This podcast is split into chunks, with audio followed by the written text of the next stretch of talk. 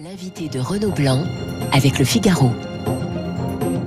Bonjour Raphaël Antoven. Bonjour, bonjour. Vous êtes philosophe. Qui connaît Fabien Roussel aux éditions euh, de l'Observatoire Avant de parler du Mmh. candidat communiste, votre réaction à, à l'édito de Guillaume Tabar, Jadot fait une mauvaise campagne pour vous. Les écolos sont en passe, comme le dit euh, Guillaume, de rater la transition politique. Oui, Jadot fait une mauvaise campagne. Euh, C'était, c'était, c'était inscrit d'une certaine manière dans, dans, dans deux choses. D'abord, euh, il, il pense comme Anne Hidalgo sans s'allier avec Anne Hidalgo. Et euh, deuxièmement, il feint de penser comme Sandrine Rousseau sans penser comme Sandrine Rousseau. Le résultat de ça, c'est des positions incohérentes sur le, sur le nucléaire. Ou en tout cas, moi, ce qui m'avait choqué le plus, le jour où il avait dit que euh, dans son gouvernement, le, le soupçon suffirait à exclure qui que ce soit. C'est-à-dire que l'homme était candidat à la magistrature suprême tout en s'asseyant sur la présomption d'innocence.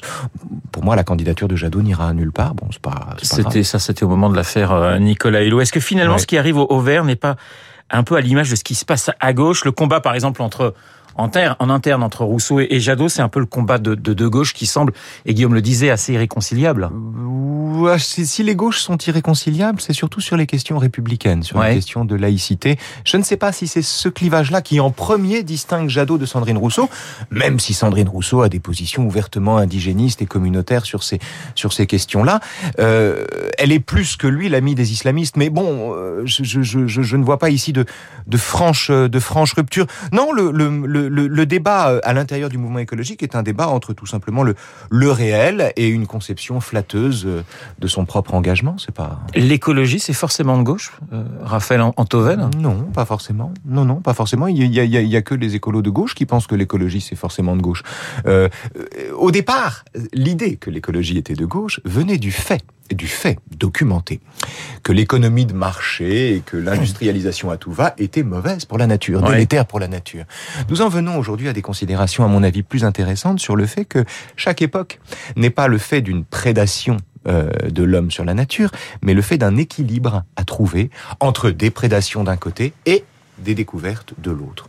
Raphaël Antoven, vous publiez ce petit livre hein, aux éditions de l'Observatoire. Qui connaît Fabien Roussel avec un point d'interrogation? C'est un livre entretien avec euh, le Ouais. candidat communiste. Un livre, alors, un libéral face à un coco.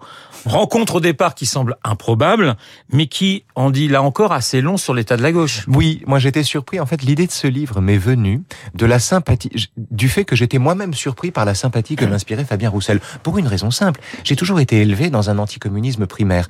Je dis primaire parce que c'était un anticommunisme de gauche. Et il n'y avait pas plus anticommuniste que les sociodémocrates, si vous voulez. Le milieu dans lequel j'ai baigné toute mon enfance, c'était celui-là. Et soudain, voilà que je trouve Fabien Roussel sympathique.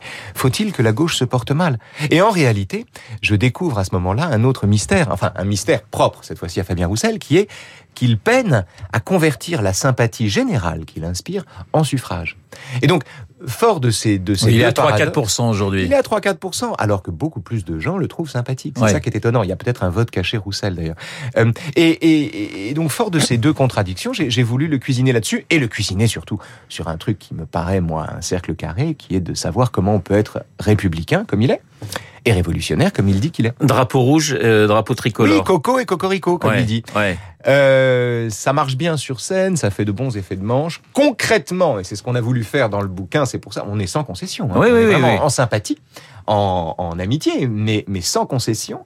Euh, concrètement, on est resté vraiment la moitié du livre. C'est mais comment comment tu peux, enfin comment pouvez-vous être à la fois républicain, c'est donc tolérer des opinions qui ne sont pas les vôtres, et révolutionnaire, c'est-à-dire penser que vous détenez la vérité. Alors, ce qui est intéressant, c'est que euh, un communiste, ça s'intéresse quand même à- la propriété, parce qu'il y a Ouais. le slogan euh, "l'humain d'abord", qui est disputé et par Roussel et par Mélenchon. Et, Roussel a cette superbe phrase. Il dit mais on a, on a déposé hein, à l'Institut national de la propriété individuelle le, le concept, on peut pas nous le piquer. C'est vrai. Alors, Roussel n'est pas incohérent dans la mesure où Roussel défend la Marseillaise, l'entrecôte et la propriété, si vous voulez, sans trouver là de contradiction. Et ça, c'est la beauté de sa candidature. Euh, euh, mais euh, ce qui est encore plus intéressant, c'est que le slogan, mais ça, on n'a pas eu le temps d'y aller, c'est que le slogan lui-même, l'humain d'abord, n'a rien de marxiste. C'est ça qui est étonnant. C'est-à-dire que l'humanisme spectaculaire d'un tel slogan n'est en rien marxiste, puisque le marxisme, au départ, dissout précisément l'humanisme dans l'examen des nécessités et des rapports de force. Donc, ce qui est intéressant, c'est qu'aujourd'hui, être marxiste, c'est reprendre à son compte un slogan que Marx lui-même ne validerait pas du tout. Et alors, il y, a- il y a des passages qui sont effectivement euh, très intéressants, notamment quand il parle du Vietnam, parce que je ne le savais pas. Il y a, il y a passé euh, deux ans. Alors, il vous parle de culture, il vous parle d'éducation, il vous parle de santé. Vous, vous lui répondez liberté. Et là, on, on sent quand même qu'il y a, il y a un fossé entre vous deux. C'est-à-dire, il y a un fossé dans la le, la préséance que nous accordons, comment dire, ce que nous tenons pour prioritaire, lui Ouais. et moi, euh, il, il est, et c'est bien naturel, euh, il tient pour prioritaire les libertés matérielles, c'est-à-dire la liberté d'avoir l'assiette pleine. J'ai tendance à privilégier la liberté formelle, c'est-à-dire la liberté d'expression. Or, il est vrai que dans bien des endroits sur Terre, vous avez l'assiette pleine et vous ne pouvez pas parler. En revanche, il n'y a aucun endroit sur Terre où vous avez la liberté d'expression sans avoir aussi la liberté d'entreprendre euh, d'une autre manière. Et, donc, euh, il y avait vraiment là une tension entre les... La, à, quelle liberté fallait-il donner d'abord la, la priorité? Mais j'insiste sur un point, hein, on n'était pas là pour s'engueuler, on était là pour se contredire, c'est-à-dire faire la paix. Euh, Débattre en quelque sorte, ce qui est Bah, assez rare maintenant de, de, de nos jours. c'est très rare en démocratie. Ouais, ouais, ouais. C'est très rare en démocratie parce que bien souvent les débatteurs sont mandatés par leurs ouailles pour tenir un discours, si vous voulez. Moi, je suis mandaté par personne, donc c'était cool. Raphaël Antoven, votre regard sur cette campagne justement, pourquoi Oui. elle ne prend pas? Est-ce que c'est dû à la, à la médiocrité des candidats, au contexte international, aux propositions euh, des uns et des autres qui n'impriment pas? Une campagne sans vision s'interroge ce matin dans les échos ma, ma consoeur euh, Cécile Cornudet. Moi, je dirais que c'est une campagne sans opposition. Il n'y a pas d'opposition dans ce pays. La France est unijambiste depuis des années. Alors, il y a des opposants, bien oui, sûr. vous dites qu'il y a des opposants à Macron, mais il n'y a pas bah, Il y a d'opposition. des opposants, mais il y a pas C'est-à-dire d'opposition. Bah, de trouver un dénominateur commun entre Valérie Pécresse, euh, François Asselineau, euh, Jean-Luc Mélenchon, euh, Éric Zemmour euh, ou Marine Le Pen. Alors, il y a des tas de transfuges entre le, le, le Rassemblement national et les Insoumis, par exemple. Il y a des tas de points communs, euh, mais il n'y a pas, il n'y a pas de colonne vertébrale qui permette de dire ceci est l'opposition. On sait quand on vote pour Macron, pour qui on vote. Quand on vote contre Macron, c'est le bordel. On sait pas contre, contre qui on vote, mais on ne sait pas pourquoi on vote. Il n'y a pas d'opposition dans ce pays. Et la vraie tragédie, et c'est un problème collectif. C'est une tragédie. L'absence d'opposition dans ce pays expose chaque consultation électorale, présidentielle, enfin les grandes élections, à une alternative redoutable entre d'un côté la continuité, ennuyeuse, et de l'autre côté le chaos. Ou l'incompétence, si vous voulez. Et ceci est une tragédie. L'opposition ne s'est pas construite en cinq ans, pour mille raisons dans le détail desquelles on n'a pas le temps d'entrer. Il n'y a pas Alors, d'opposition. Le vote contestataire, si j'additionne Mélenchon, Roussel, Artaud, Dupont-Aignan, Zemmour, Le Pen, je dépasse les 50% aujourd'hui. Ouais, mais vous pouvez pas additionner tout ça. c'est ça le truc. C'est bien sûr, on peut additionner des choux, des carottes et des, des poireaux, mais sauf que ils n'ont rien à se dire entre eux. C'est ça le problème. Ou plus exactement, les gens qui votent pour eux auraient beaucoup à se dire, mais les logiques d'appareil, les structures, la persistance du clivage droite-gauche qui n'a aucun sens, tout ça fait que eux, entre eux, n'ont rien à se dire. Alors on parle beaucoup de reconstruction du paysage politique depuis 2017. Reconstruction ou déconstruction, comme le disent certains? Là, c'est déconstruction. Ouais. Déconstruction. Il y a un camp en France qui est constitué aujourd'hui, qui est un camp libéral républicain. On aime, on n'aime pas, mais enfin, il existe. Il y a une proposition politique. Alors, ce qui est intéressant d'ailleurs, c'est que les opposants à Macron disent tout le temps, euh, c'est du vent, c'est abstrait, c'est une abstraction politique, c'est de la non-pensée, etc., etc. Ouais, le fait est que quand on vote Macron, encore une fois, on sait pour qui on vote. Et en face de ça, il n'y a pas de camp, il n'y a pas de structure, il n'y a pas de colonne vertébrale. On a besoin, dans une démocratie, des conditions de l'alternance, d'une dialectique, de propositions concurrentes. On a besoin de bipolarité politique et nous en sommes sevrés parce que les opposants sont des, sont des ânes. Pardon de le dire comme ça, parce qu'on a euh, des, des, des, des, des, poupées russes Vous allez vous faire encore des copains ce matin. Mais je m'en fous. Écoutez, c'est il y a un moment, il faut.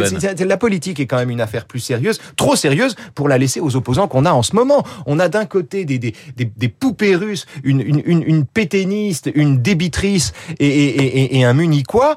Euh, c'est pas sérieux. C'est tout simplement pas sérieux. Nous n'avons pas d'opposition sérieuse. Il n'y a pas d'opposition sérieuse dans ce pays. C'est un problème démocratique. Vous parliez du contexte international, évidemment la guerre, évidemment Poutine. Question toute simple, faut-il continuer à parler avec lui? Je vous pose la question car il y a quelques jours, je recevais euh, Bernard-Henri Lévy à- votre place, qui Oui. lui, qui estime que ça ne sert à rien de discuter avec Poutine.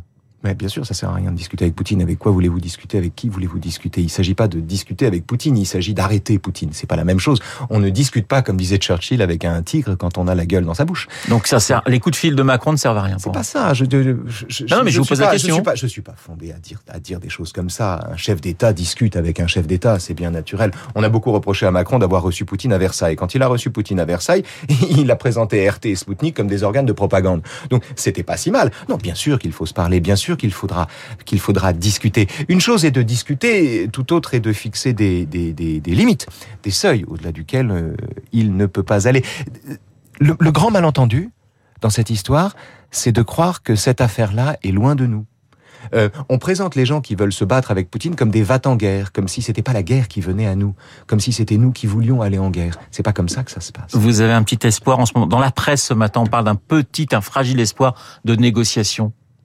Oui, je, je, je, je, suis réservé, si vous voulez. Très moi, réservé. Je, suis très réservé. Surtout, moi, ce qui me fascine, c'est de voir à quel point la propagande russe ne se soucie pas d'être crédible. Euh, quand Sergei Lavrov dit à Mariupol, on n'a pas bombardé de maternité. De toute façon, dans la maternité qu'on a bombardée, il n'y avait pas de femmes et pas d'enfants. Et puis enfin, euh, euh, il y avait des nazis, mais les nazis eux-mêmes se servent des maternités comme boucliers humains. Il dit quatre choses contradictoires dans la même déclaration. Et ça, il y a des gens pour l'avaler. Il y a des gens pour valider ça. C'est ça qui me fascine, moi. C'est ça qui me tue. C'est que les Russes se soucient si peu d'être crus et qu'il y a quand même des gens pour les croire. Vous préférez d'ailleurs, dans le camp des Occidentaux, du coup, le discours d'un Biden qui traite Poutine de boucher à, Emmanuel Macron qui n'ose pas dire que, que, que Poutine est un dictateur? J'ai tendance à penser que la liberté est plus facile à défendre qu'à maintenir quand elle n'a pas d'adversité. Et que d'une certaine manière, ce retour, non pas de guerre froide, mais de manichéisme, avec ce, ce, ce, ce, ce taré spectaculaire, cet ogre russe fou, euh, et irrationnel euh, à quelque chose de comment dire euh, le bénéfice collatéral de cette folie russe c'est aussi le fait que désormais les volontés sont soudées face à une adversité objective. C'est pour ça que j'aime bien la fermeté de Biden, dont, à mon avis, euh, qu'on a tort de critiquer ici. Un Français sur cinq continue à avoir de la sympathie pour euh, Vladimir Poutine. Oui. C'est un sondage qui a été réalisé après le début de la guerre. Oui, oui, oui, oui c'est ça les, proportions. Bah, que, que, que 20% des gens valides aiment la tyrannie. Euh, euh. Surtout, moi, ce qui me fascine, c'est, pas tellement qu'un un cinquième des gens approuvent un dictateur, c'est que parmi les gens qui approuvent Vladimir Poutine, il y avait beaucoup, beaucoup de gens pour considérer que le, masque ou les contraintes sanitaires étaient le fait d'une dictature. Comment est-ce qu'on peut être si attaché à sa liberté, que l'on tienne euh, l'obligation de porter le masque pour dictatorial, tout en approuvant quelqu'un chez qui la contestation du gouvernement est passible de 15 ans de prison. Je ne comprends pas ça. Dernière petite question, si vous aviez un livre à envoyer à Poutine Ah, si j'avais un livre envoyé à Poutine Oui. Oh, peut-être euh, peut-être La ferme des animaux.